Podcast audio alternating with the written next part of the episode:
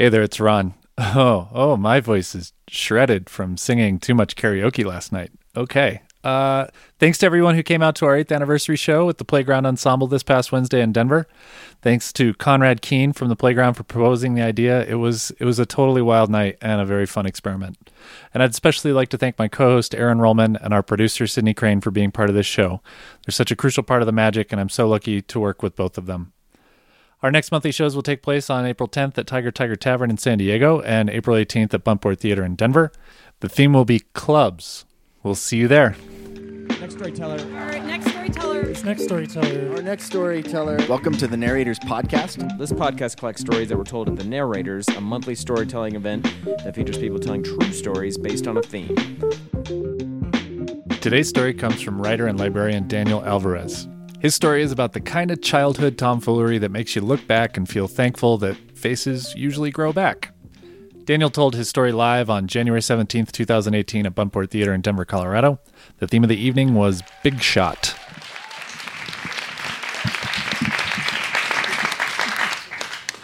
Okay. I am from New Mexico, but I am from a two Walmart town. We had two Walmarts. yeah. All right. So, let me see if. All right. I need two hands to talk. Um, I grew up in New Mexico, in Las Cruces, with my whole entire family. So, parents, grandparents, uncles, aunts, and tons of cousins. And it was great. It was super great because having a ton of cousins means you always have friends and you likely have a cousin or two that is the same age as you. So you guys get to grow up together and you go through all the same things together. You always have someone to talk to.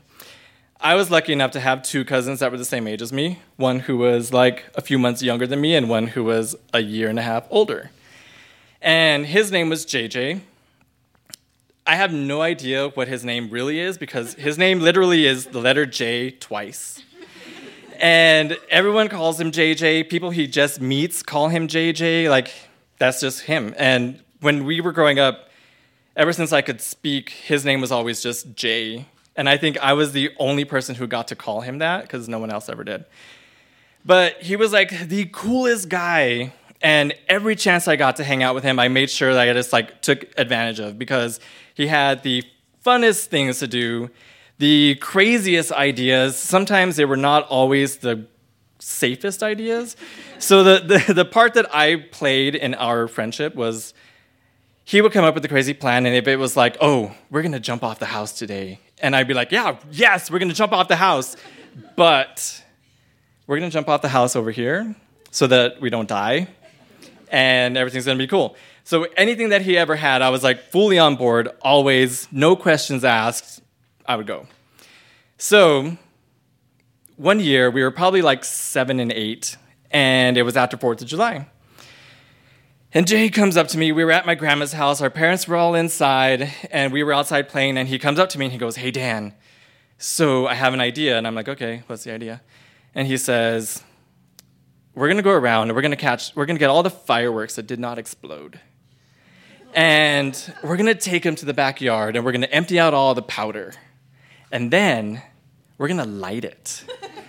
and I'm like, oh my God, that's like the best idea ever. Like, yes, we're gonna do that. Like, awesome. Because we watched like the Roadrunner and Wiley Coyote all the time, and he always had like a trail of powder that he would light, and it would go and like hit the stockpile of explosives, and they would blow up, and it was cool.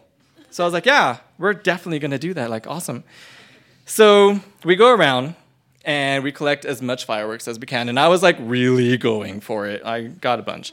And we go to the backyard, and my grandma had this wall like behind her house, like in the backyard. And so we go and we start like emptying out all the, all the fireworks.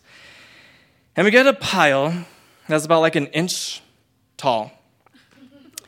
And then Jay looks at me and he's like, okay, now go into the house and get grandma's lighter.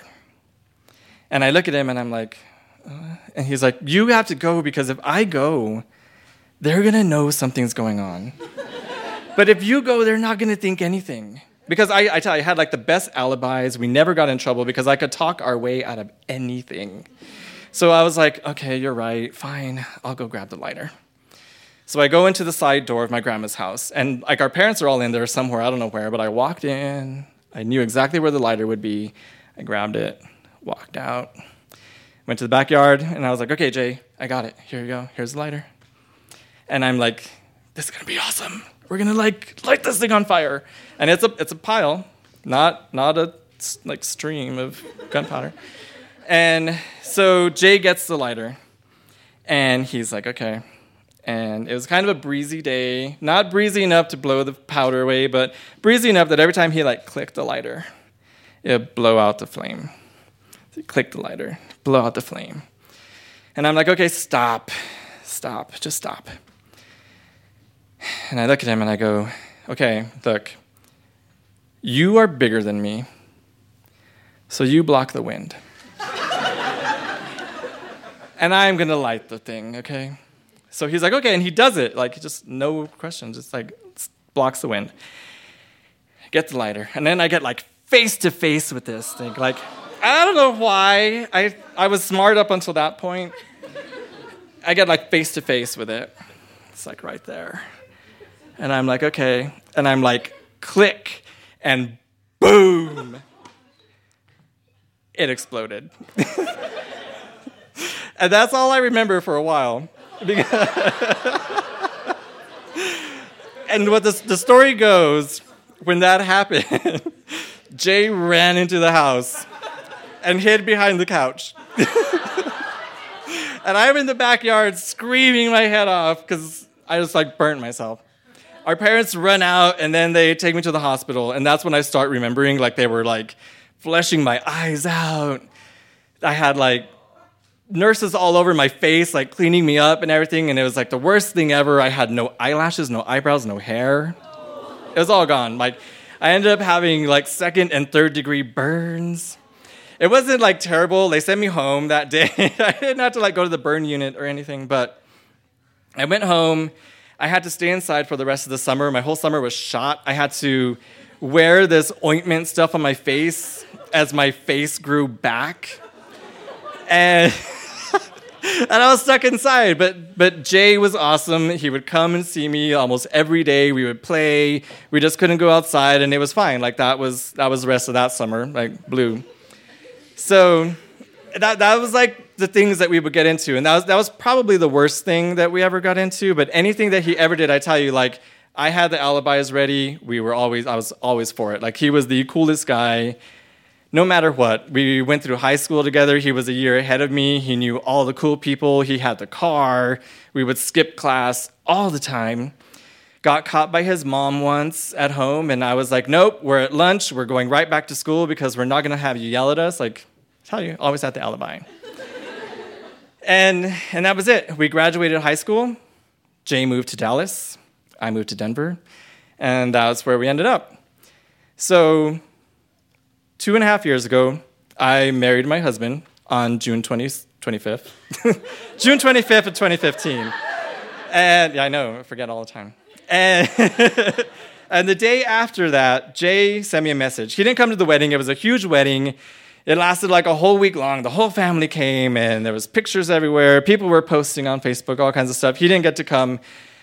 But the next day, he sent me a message, and it was, he says, Dan, Man, growing up, you used to be the guy I used to run to whenever I was scared to do something. I knew I could always count on you because you weren't afraid of anything. I mean, really, for God's sakes, you even burnt your eyebrows off. He's like, watching you and your journey these last few days confirms everything. Man, I'm so happy for you and Tristan. I can't wait to meet him. Congrats, and I hope your life together is as fun and interesting as our childhood was. Love you, Jay.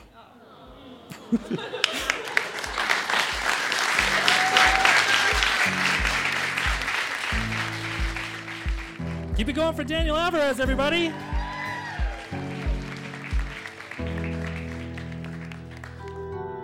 The Narrators is produced by Robert Rutherford, Mary Robertson, Aaron Rollman, and me, Ron Doyle. Our assistant producer is Sydney Crane. Our theme music is by Whalehawk, and our founder and executive producer is Andrew Orvedahl. A very special thanks to our amazing sponsors Illegal Pete's, Sexy Pizza, from the Hip Photo and Renegade Brewing Company. If you haven't already, please subscribe to this podcast on iTunes, Stitcher, or your favorite podcast app. And join us at one of our live monthly shows, which take place every second Tuesday of the month at Tiger Tiger Tavern in San Diego, California, and every third Wednesday of the month at Buntport Theater in Denver, Colorado. Both shows start at 8 p.m. and are always free to attend. You can find us on Facebook or Twitter, and for past episodes, photos from our live shows, and a list of our upcoming events and themes, please visit thenarrators.org. Thanks for listening.